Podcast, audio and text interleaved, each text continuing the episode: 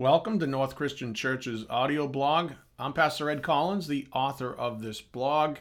This week's blog, dated March 12th, 2021, is titled Getting Out of Bed in the Morning. For most people, getting out of bed in the morning is the start of their day. Get out on the wrong side of the bed, as they say, and you're disheartened by the prospect of what lies ahead. When this happens, I have my worst days, days where I'm feeling particularly uninspired. It's like a burden that weighs me down, and if I'm not careful, can result in a depressed mood. Thankfully, I have learned a strategy that, when abided by, works flawlessly every time. What I've learned is that getting out of bed inspired begins with perspective.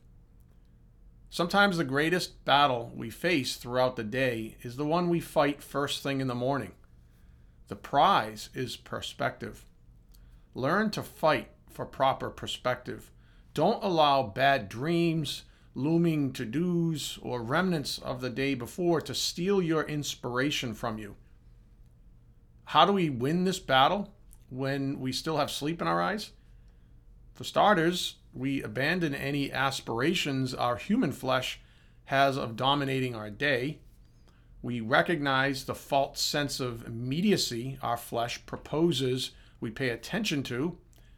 We break our old habits, the ones that have proven themselves detrimental to our happiness. Instead, we begin our day by talking to the Lord, our best friend.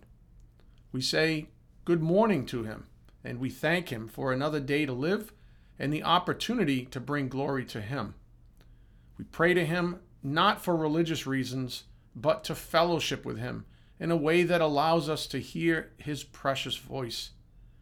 We ask Him for guidance, faith, humility, and purpose. James 1 5 reads, If any of you lacks wisdom, let him ask God, who gives generously to all without reproach and it will be given him. Fight for your perspective when you wake up in the morning or whenever you wake up to start your day. The longer you wait, the more likely your flesh will capture your perspective and set your day off in the wrong direction. Proverbs 19:21 Many are the plans in the mind of a man, but it is the purpose of the Lord that will stand. We live in a world that specializes in packing our calendars chock full of things to do. The problem is that these so called innocuous things, when combined to comprise our day, can end up dominating us. That is our habit these days. We have enslaved ourselves in the name of progress. We've even developed high tech devices that run software to assist us in this endeavor. Sure, we get a lot more done in a day, but to what end if we're miserable? Look around. Why are so many people hooked on coffee and energy drinks? Why do people still smoke, knowing the health hazards? Might we agree that it's all to boost our energy to try to keep up with our packed schedules? Might we suppose these are coping mechanisms for misery?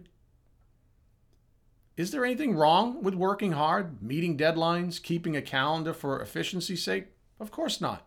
2 Thessalonians 3 10 to 12 reads, For even when we were with you, we would give you this command If anyone is not willing to work, let him not eat.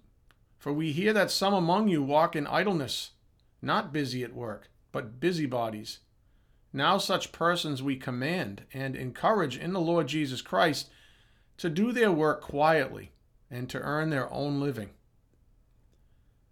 There's nothing wrong with leading a busy life, so please don't under- misunderstand my point here, which is to simply emphasize the importance of getting out of bed the right way. Each day, after all, is a day ordained by God. Our Lord and Savior has purchased us from the slave market of sin. This is His life we are living for it is a grace gift to us, his children. We ought not allow our flesh, operating on the details of life, to set our perspective and therefore the direction and tone of our day. We need to fight off this tendency, throw out old habits, despising the temptation to consult our flesh before we even talk to God about our day.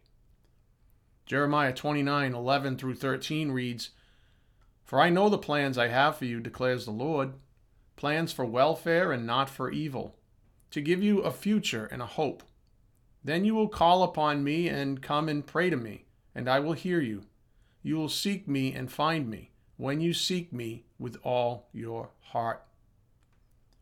If you like me, the temptation to hop out of bed and begin tackling the details of life is strong just about every morning. However, with the right strategy, and I won't lie, it's taken time to develop in me, you're able to overcome your weaknesses. If I can do it, so can you. Proverbs 16, 1 to 4 reads, The plans of the heart belong to man, but the answer of the tongue is from the Lord. All the ways of a man are pure in his own eyes, but the Lord weighs the spirit. Commit your work to the Lord, and your plans will be established. The Lord has made everything for its purpose, even the wicked for the day of trouble.